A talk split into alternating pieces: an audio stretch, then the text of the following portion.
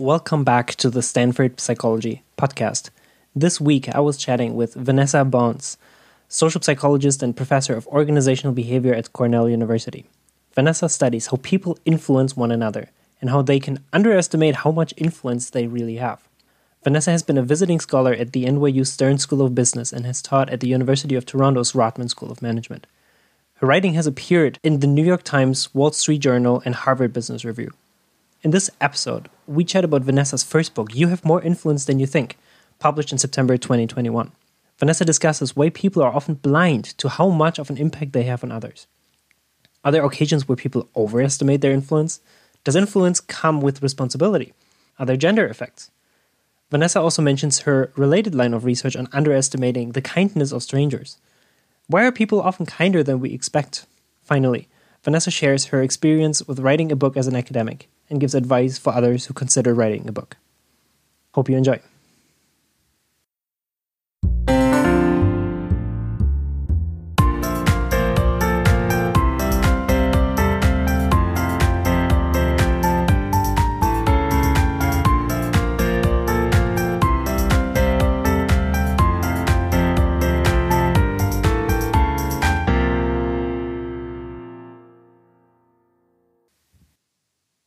Today on the Stanford Psychology Podcast. I am so excited to be chatting with Vanessa Bohns. Thank you so much for making the time and joining the podcast.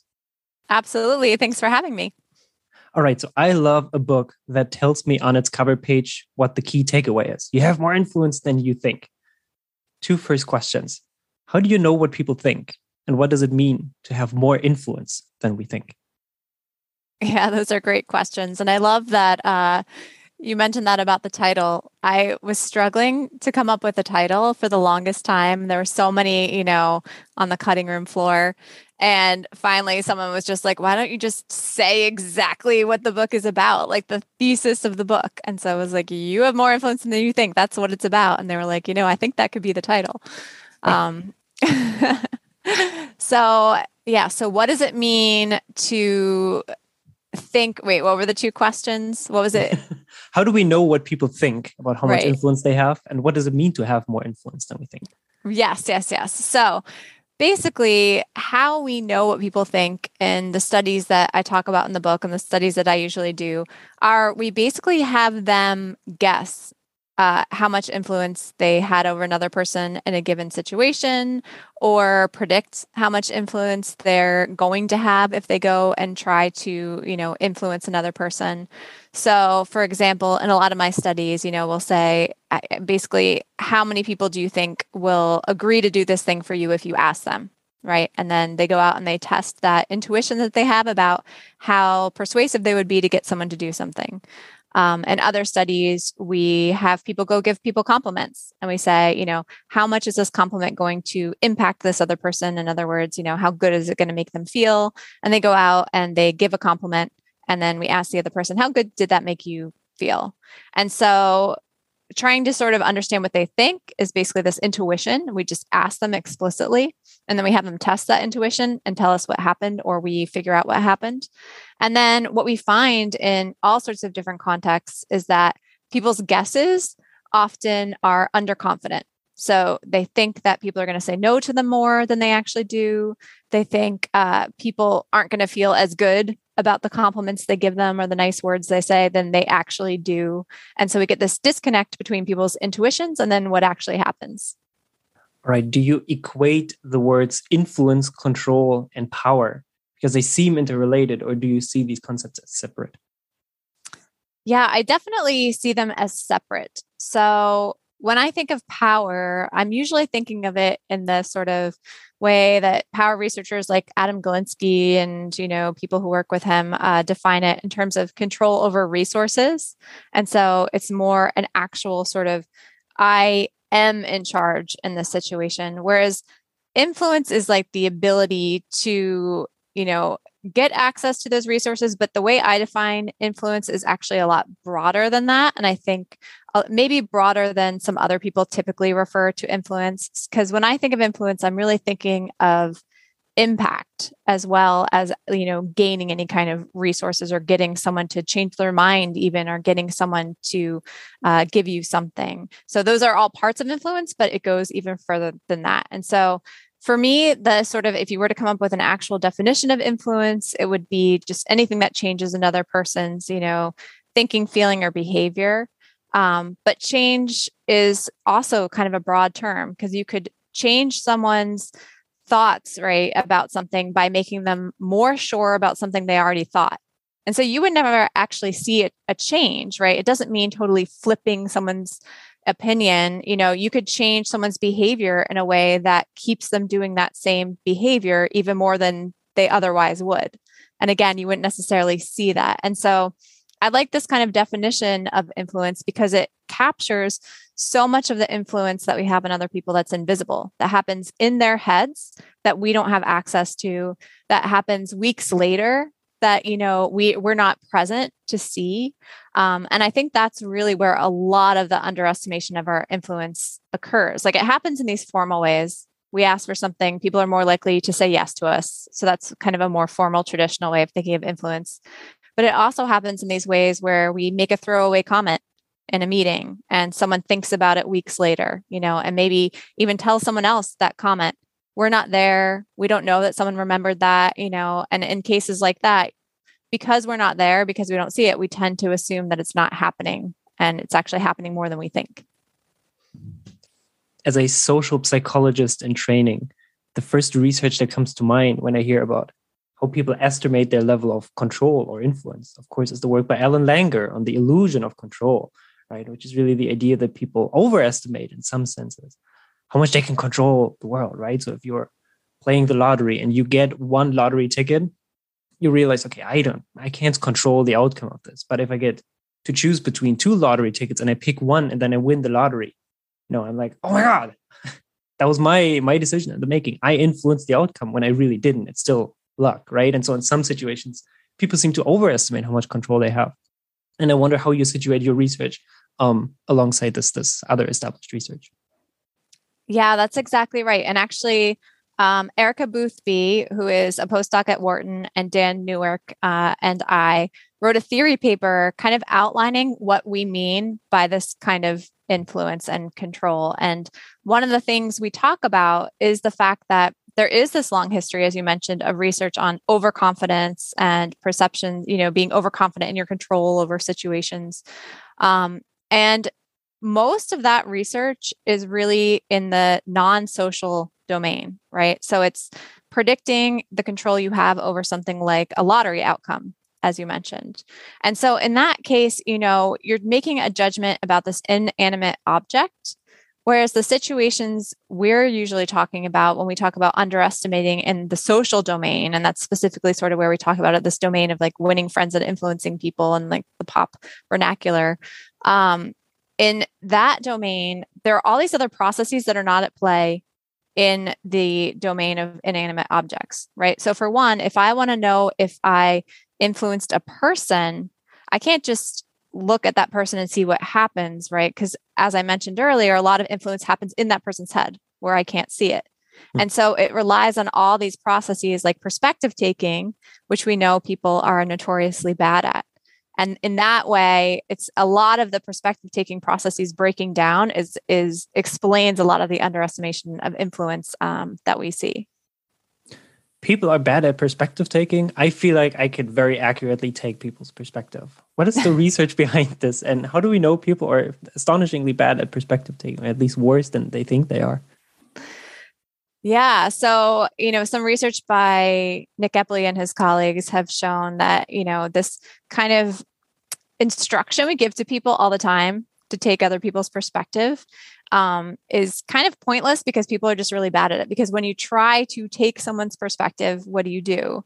You imagine how you felt in situations that happened that were similar, right? And you might have experienced them totally different. You had a totally different set, uh, a totally different background, a totally different set of beliefs.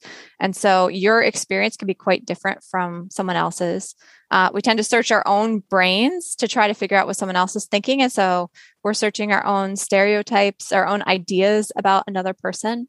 And not surprisingly, you know, we make mistakes because we're relying on all this internal information. And so they talk about this difference between taking perspective and getting perspective and define getting perspective as actually not searching your own head, but getting out of your own head and into that other person's head. And it's the simplest thing, but simply asking someone directly, you know, how do you feel about this? What do you think of this? What is your opinion? Not surprisingly, makes people wildly more accurate at guessing what that person's opinion or belief or feeling is, right? That's like the most obvious thing I think you could say. But people don't realize it. They think they're going to get to that same answer by searching their own heads without asking the other person. And so we really think that we're pretty good at pr- perspective taking when we really need to get perspective and ask people more. It is this saying that whenever people say, what I would do if I was you really means what you would do if you were me, right? But, and yet, as you're saying, we're so overconfident. And I think a way to increase humility here is to realize how much we can't even read our own mind. I don't know why, you know, I'm really determined to go to the gym and then I don't. I don't understand my motivations and my emotions. And I am so complex. And I've, if I can't even understand myself, it's really hard to understand other people. So it seems like we should have some some sense of humility here. Yeah, so true. I mean, even, you know, there's so many studies, you know, on predicting how you would behave in a certain situation and these kind of empathy gaps you have your, for yourself, these um, cold, hot sort of uh, gaps and assuming, you know, from a cold emotional state that if I saw someone harassing someone, if I saw someone, you know, saying something racist, I would clearly stand up and and make a big point out of saying that that was wrong. But in the situation, people feel embarrassed. They aren't sure. The situation's ambiguous, right? And so, so many ways in which we would predict how we would behave and often in a flattering way don't actually match how we actually behave. And as you said, you know, if we're so bad at predicting how we ourselves are going to behave in a situation that we're not currently in. And then we have to do this double duty of not only predicting a situation we're not in, but someone else in that situation. I know Leaf Van Boven and, and his colleagues have uh, a paper on this sort of, sort of double jump that you have to do, like not only from a cold to a hot state that I'm not in, but also from my perspective to your perspective, you know, you're that much worse at making those kinds of predictions. I remember in high school, in history class, we had a teacher who assigned really harsh assignments, and we all we all decided that we were going to stand up to her and tell her that this is unfair and unfair treatment. The class we were talking about, and then after class, we wanted to talk to her. In class, we talked about the Nazi regime and how people didn't stand up against the regime. And we were all like, oh, we would stand up. Then after class, I was the only one left actually talking to the teacher because everyone was too shy and didn't have the courage. And I was like, if you can't stand up to our 60 year old history teacher, you know, would you really stand up to the Nazi regime? right? It's easy to make these grand assumptions, but then when it actually comes to it, it's it's a little bit harder. Mm-hmm okay, so we have more influence than we think.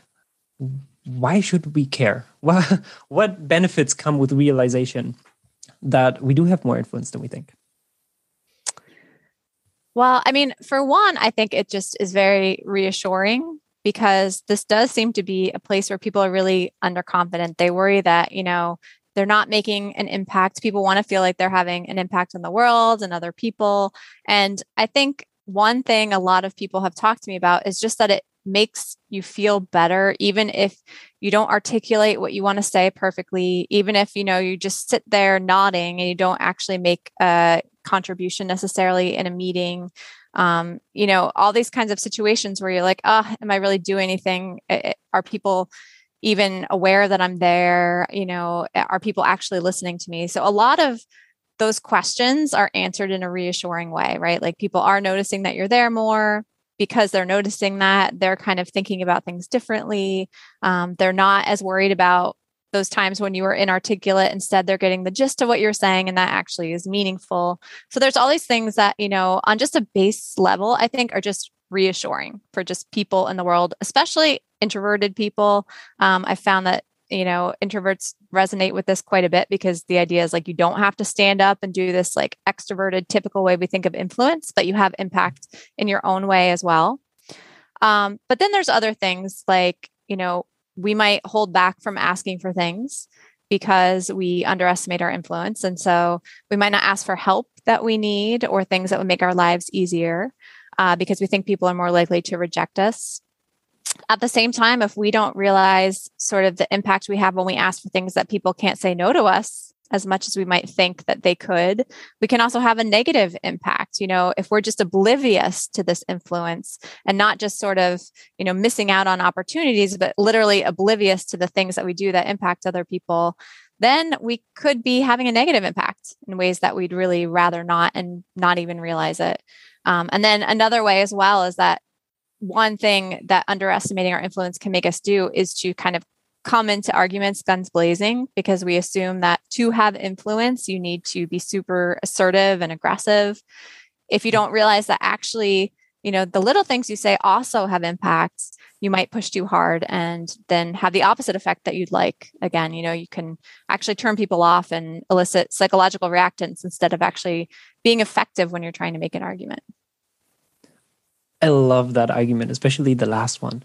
When we try to change someone's mind, let's say we have a political disagreement and we talk to someone and we do some empathic listening. We're not yelling at them. We're actually listening to them. We're hearing their perspective. We have a conversation. Even then they will not change their mind like a minute after and make a complete 180 shift right? To change your mind that's a that's a big commitment. That's a lot to think about right? And to change your mind about something fundamental means changing your mind about many things that come with this fundamental belief. And so it just takes time. And to see that you know the influence goes on after the conversation as we're no longer engaging with them as they hopefully think about the conversation that we had.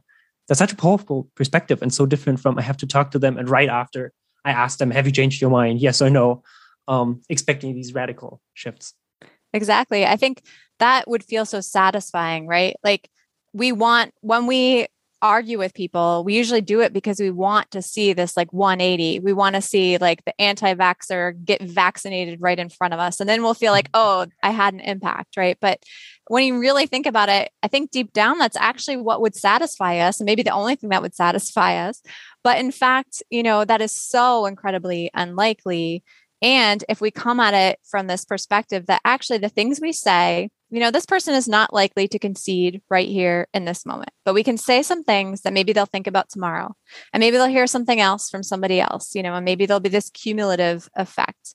And I think thinking about influence in that way and kind of trusting yourself and the other person that there are just these social you know dynamics in play where you do say things people do remember them you know especially if it's someone you like you know friends and family like that stuff gets in more than we think and it can be frustrating because you want to see that 180. Uh, Chris Bechler at, I think, wait, where is he? Is he at Stanford?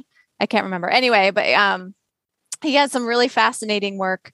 Um, this is showing that people, if they want to choose someone to persuade, they prefer to choose someone who is the, the, who they can flip their perspective, hmm. right? When you're actually much more effective at moving someone a little bit right? Mm. Like getting them a little closer to your perspective. But that doesn't feel as satisfying. And we want to feel that, like, oh, I totally flipped your perspective, right? And so we actually want to influence the wrong people and then we go about it wrong when we try.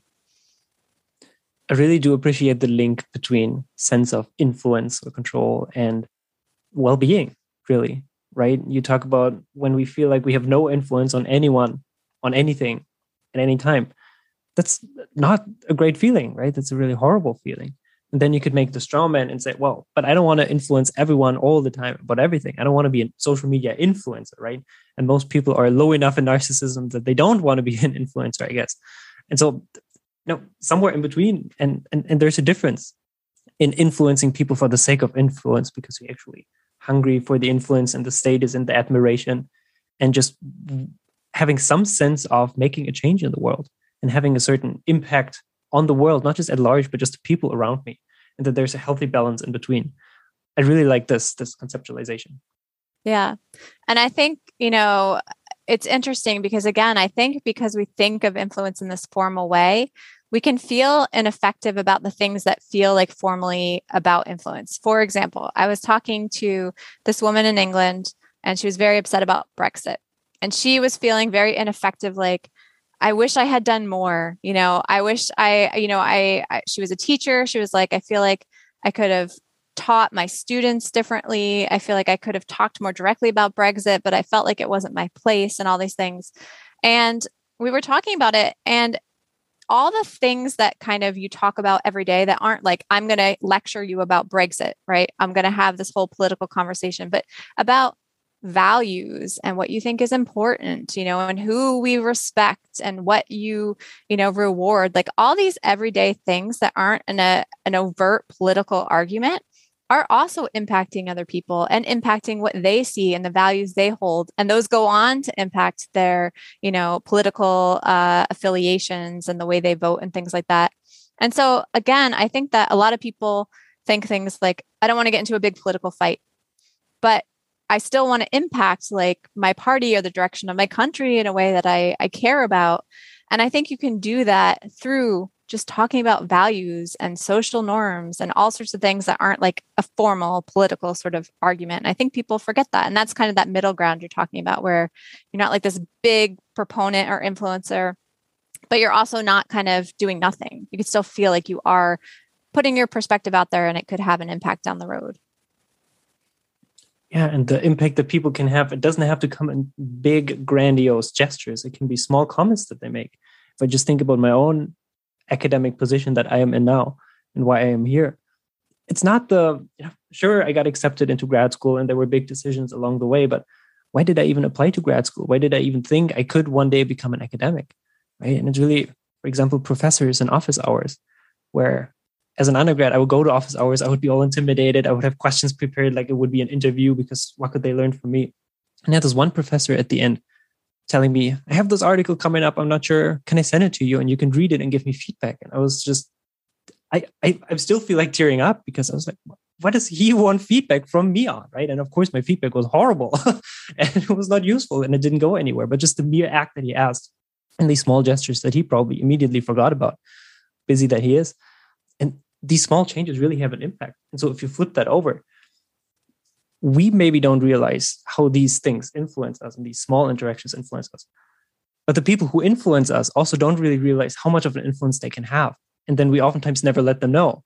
And so it seems like you can flip the argument and maybe we should send more letters of gratitude to people and just tell them how much of an influence they have had on us and they would be surprised. Yeah, I really think that. I mean, uh, Amit Kumar and Nick Epley also have this paper, you know, on sending gratitude letters to people and how people wind up appreciating those letters so much more than we anticipate. Um, and we think that, you know, it's just going to be awkward and weird. And can we really put it into words? And do they really care? Right. But they really see the warmth in those letters and they don't really care if you said it awkwardly. And it means so much more than we anticipate.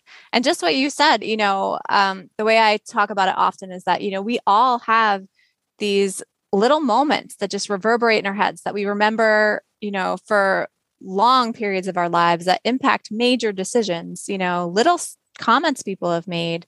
And it's easy to forget that that means that the little comments we make also affect other people in ways that we may not see and we may never see, right? Because, you know, oftentimes people don't write to you and say like oh i keep thinking about this comment you made. I feel very fortunate as a professor. I feel like i do get those emails sometimes and mm. each time though it still blows me away you know? It's like you said this thing in in lecture. You said this thing in office hours and i thought about it and this is what how i'm using that now. And it's like wow i just can't believe that actually stuck with someone for that long.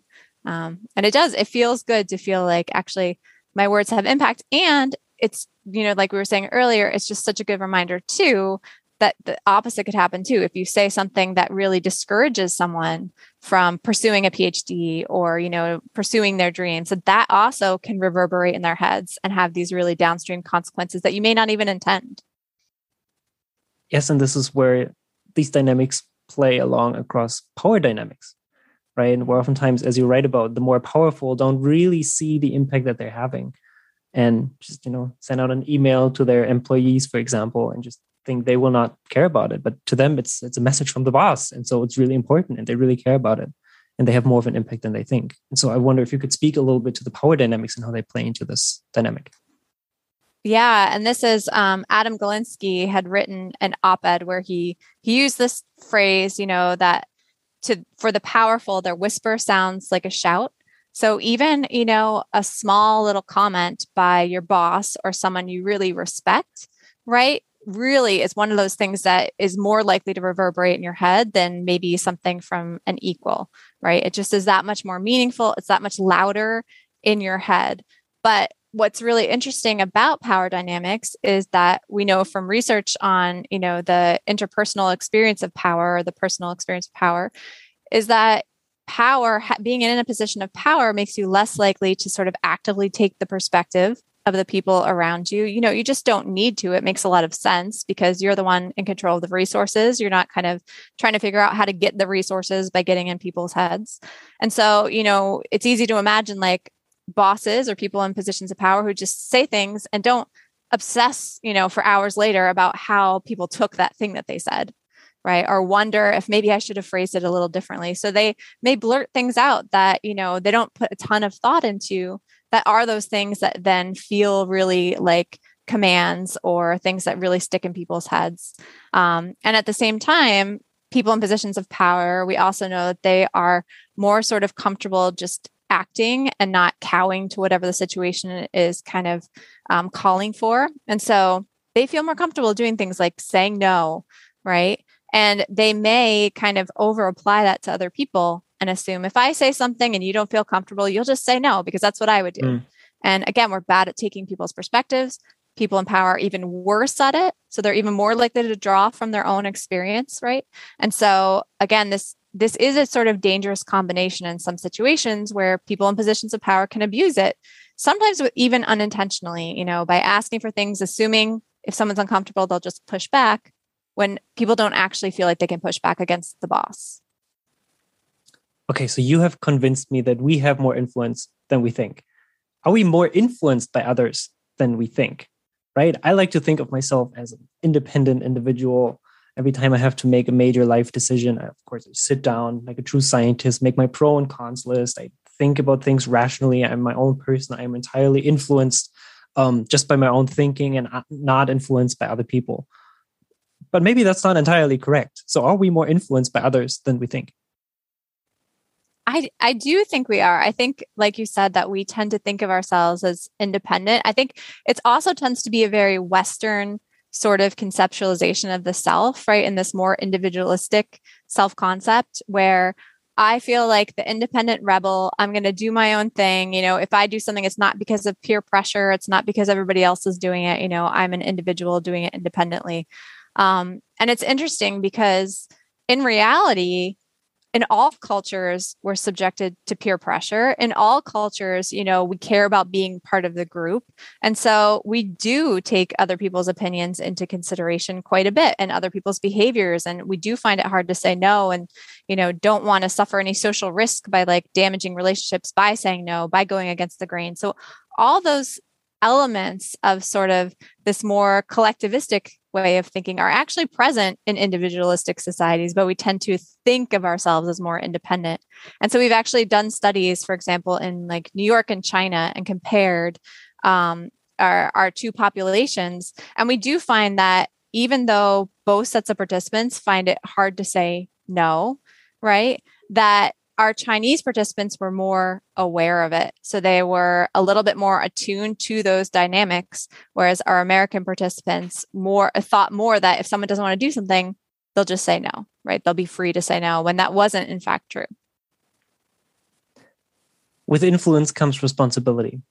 So the question is when we underestimate how much influence we have over other people, why is that?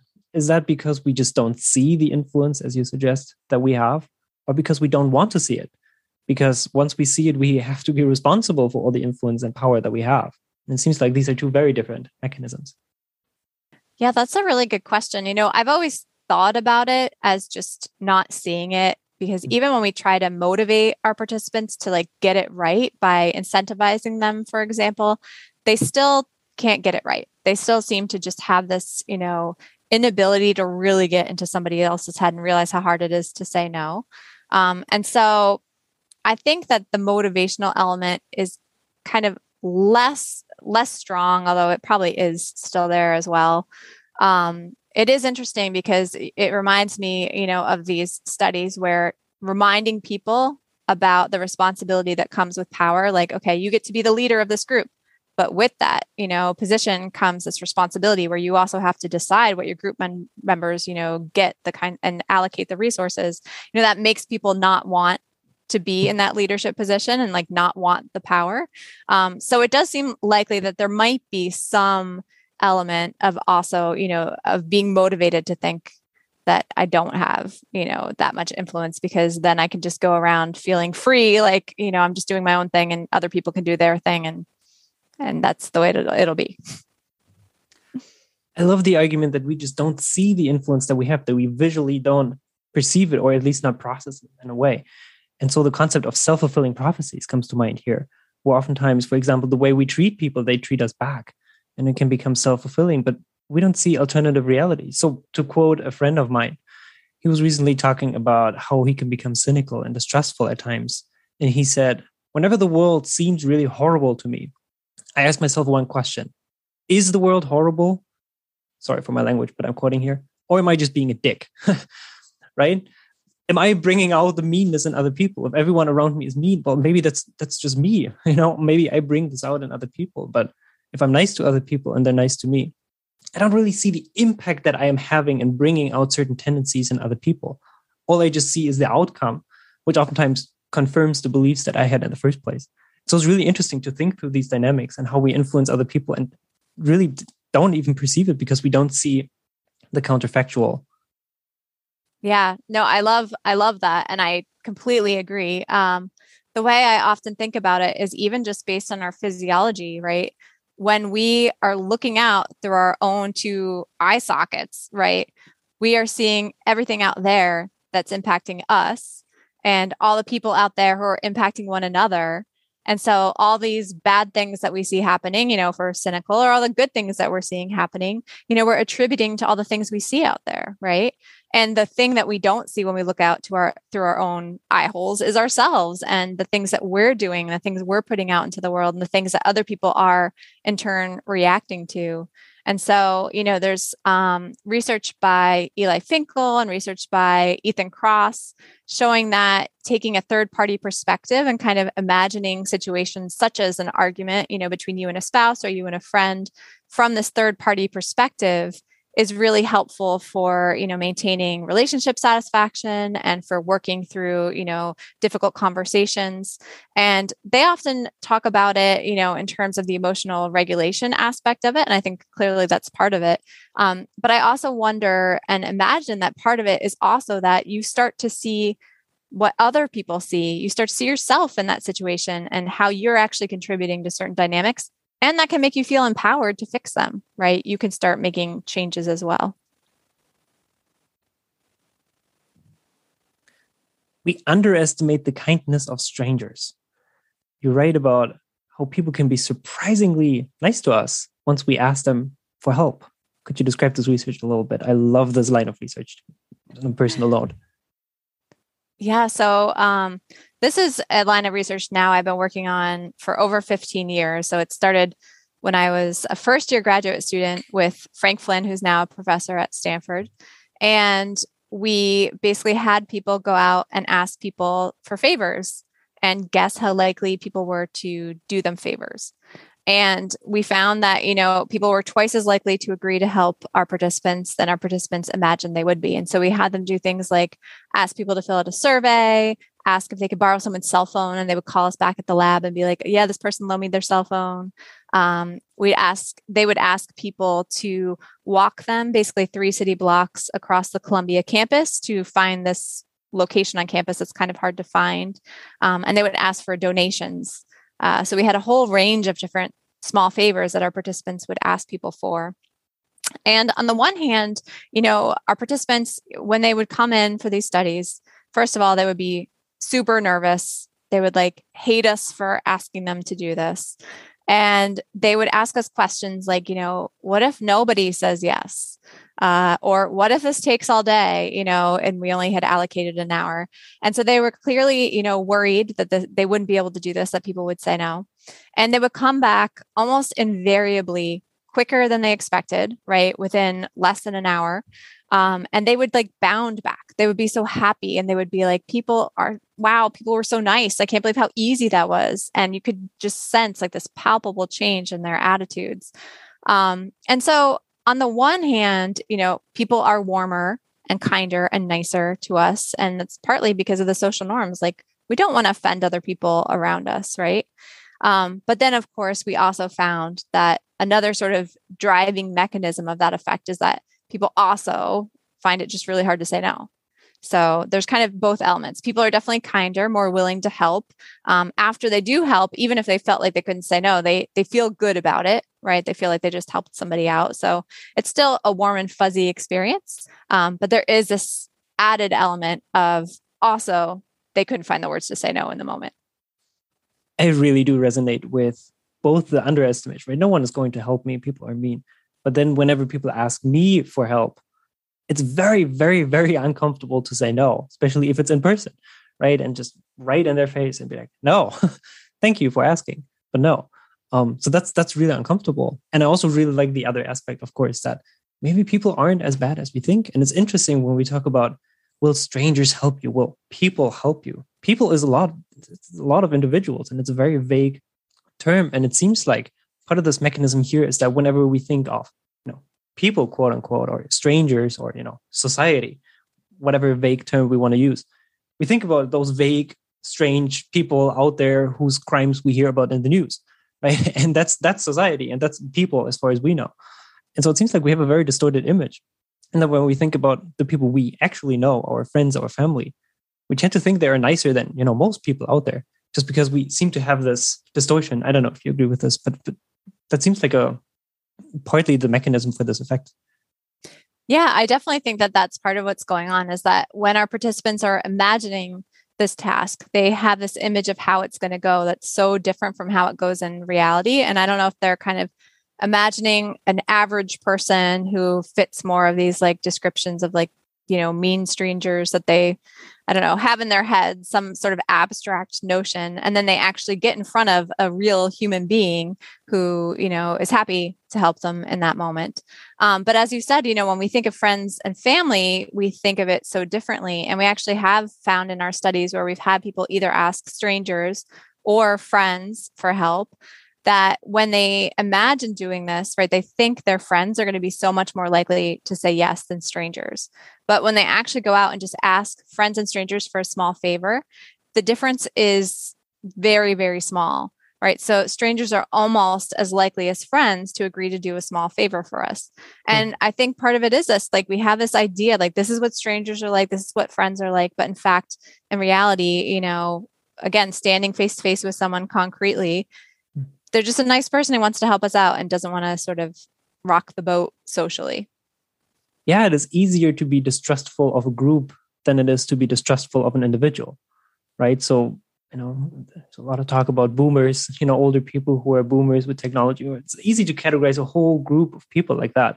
But then whenever you meet someone who falls into that, I guess, mindset or age, whatever you, however you want to frame it, it's very insulting to just a priori assume that they will have certain traits and you know character traits that you attribute to them. And so for individuals we're like no no no they might be the exception but you know those people in general they're all bad. So there seems to be this dynamic where we treat groups differently than we treat individual individuals.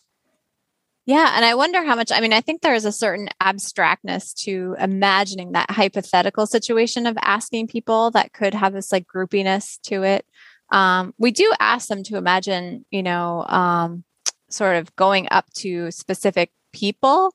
Um, but again, that I think that abstract nature makes it really difficult. And then when there's a real human, like now I've matched like a face, and often like they're doing something different, I think, than people imagine. I don't know this for sure, but my intuition is that people are imagining stopping people who are like walking to class really quickly or something.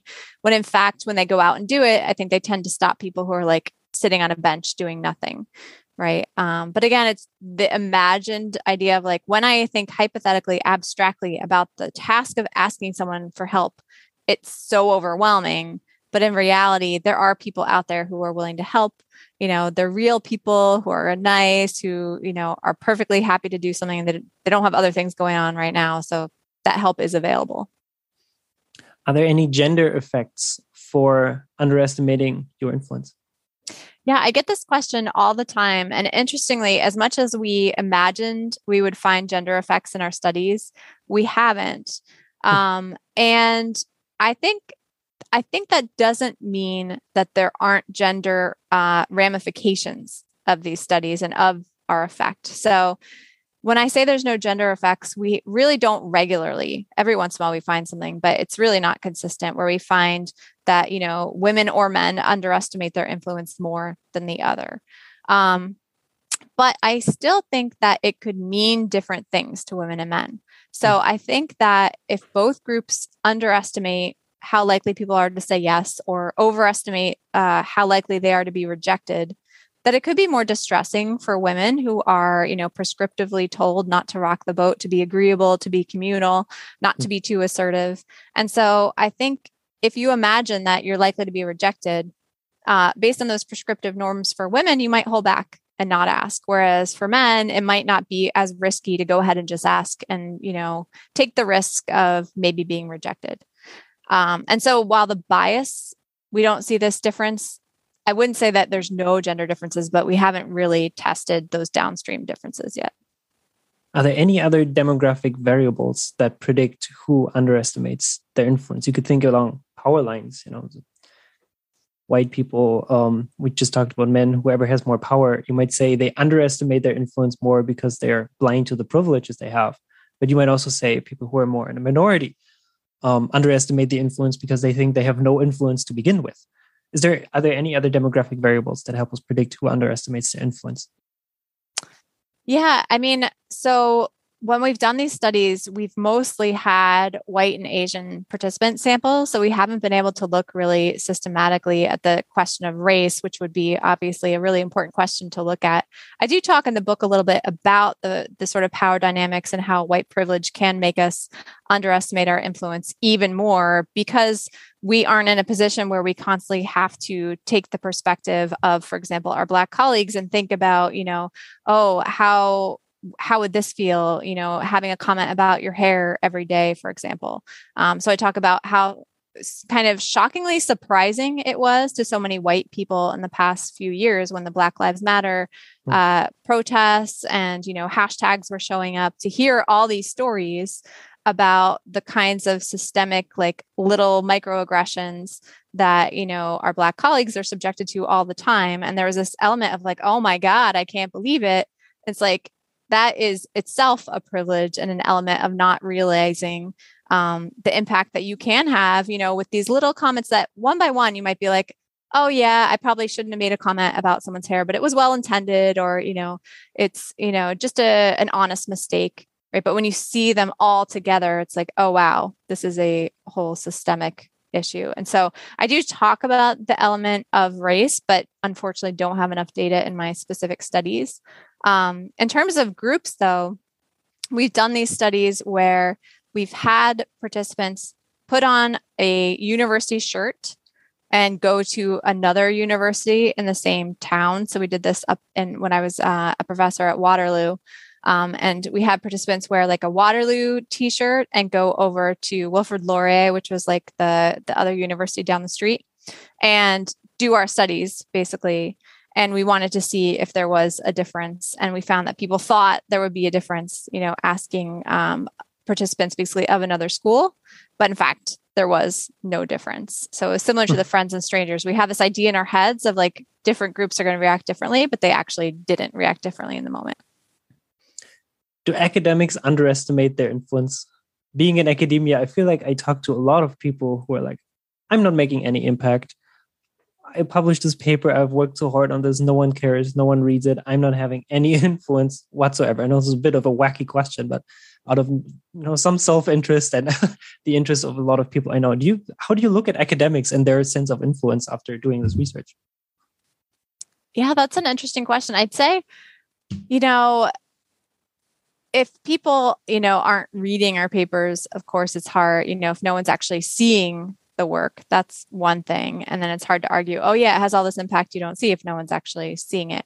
I think what I've always been surprised by is when I just talk and a lot of a lot of this eh, you know comes down to like I think um overcomplicating the dynamics of influence, like what it means to have influence, as opposed to just two people interacting and kind of sharing information. And I found when I just talk to people, you know, who don't know about my research, about my research, I find them, you know, kind of being impacted by it more than I realized. They'll talk about it weeks later and say, "Oh yeah, you know, I I remember hearing about your research and so I asked someone about something." So I think in that way, we may think that the things we're doing aren't as maybe connected or other people wouldn't find them as interesting as maybe they would. Um, but I can't say for sure. And I definitely think, you know, a lot of academics are also teachers and the impact we have on our students, I think is just enormous. Um, and I think that's another thing that really comes with this element of responsibility, you know, that the things we say really do weigh on our students, you know, years down the line. I can think of so many things that I was, you know, a professor said in undergrad that I still reflect on today and are either helpful or, you know, make me question things. So you are not immune to this bias. It seems like you have written a book how you have more influence than you think. And then you talk about it and are surprised that you have more of an influence with this book than you think. So I wonder, what have you learned writing this book? And how hard is it for you to abide by these rules? Yeah, I feel like in part, like this book was a way to convince me, you know, like you have to reassure myself.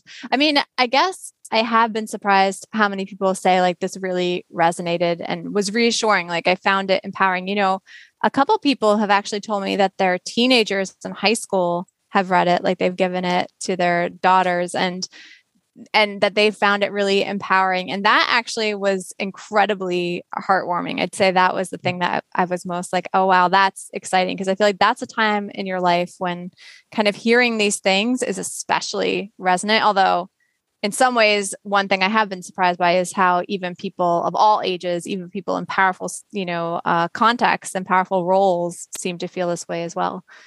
Um, but I, I mean, it, it is true that a difficult thing is, you know, you say, I wrote this whole book and yet I still get surprised. And it's true. It's like, it's not as easy as just now you know it and now you won't feel that way anymore. You know, I still get butterflies asking people for things. I still don't like to do it. You know, it doesn't go away. Um, but I think it at least has given me tools for dealing with those butterflies and, you know, convincing myself it's worth asking, convincing myself to speak up. Like, people aren't going to judge you for being inarticulate. You probably weren't as inarticulate as you think, you know. So it's it doesn't alleviate the feelings of insecurity um, or of like ineffectiveness, but it definitely has been a way to make myself feel better when those feelings arise. So a lot of our listeners might be academics who hear about this and are inspired. Wow, maybe one day I can write a book and have an impact too, have more of an influence.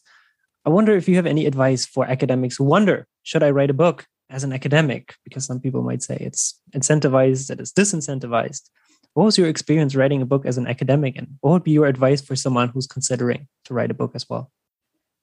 Yeah, that's a great question. I mean, so I'll say I having written a book, you wind up talking to a lot of other people who have written books, and everyone's experience seems to be different. Hmm. Um, you know, some people enjoy it. I actually really enjoyed writing it. I know some people find it torturous. Um, but there is something just really uh, fulfilling about putting your thoughts in this long form format, you know, just kind of from beginning to end, summarizing uh, all the things you've learned over a period of time. I definitely feel like I wasn't ready to write this until I had been doing similar work for quite a bit of time. And then I was like, okay, you know, it's been a while now. Like, I kind of want to put all the things that I've been thinking down. And so that was definitely really fulfilling. Um, I would recommend it. I mean, I don't know if I want to do it again, but I definitely like having something like I made this thing and it's written for like anybody to read and it kind of summarizes my perspective and I feel like that's something that academics like they want to just have their perspective accessible to other people. We're slowly running up against time. So I want to make sure to give you a chance to say any last words, anything else you want to talk about, anything else that is on your mind Um, and otherwise, really, either way, thank you for making the time to be on the podcast. Thank you. It's been a pleasure. It's been really fun. Um, I think that covers everything. I mean, we covered a lot. I don't feel like, oh my God, I need to make sure I say this. So, yeah. Sounds wonderful. Thank you so much. Thank you so much for listening. We would love to hear what you think of this episode, or if you have any other suggestions for future guests or topics for the podcast. You can reach us at stanfordpsychpodcast at gmail.com. You can also connect with us on Twitter at stanfordpsypod. Finally, if you enjoy this podcast, please consider leaving us a review on Apple Podcasts or elsewhere so more people can find us. Thank you so much.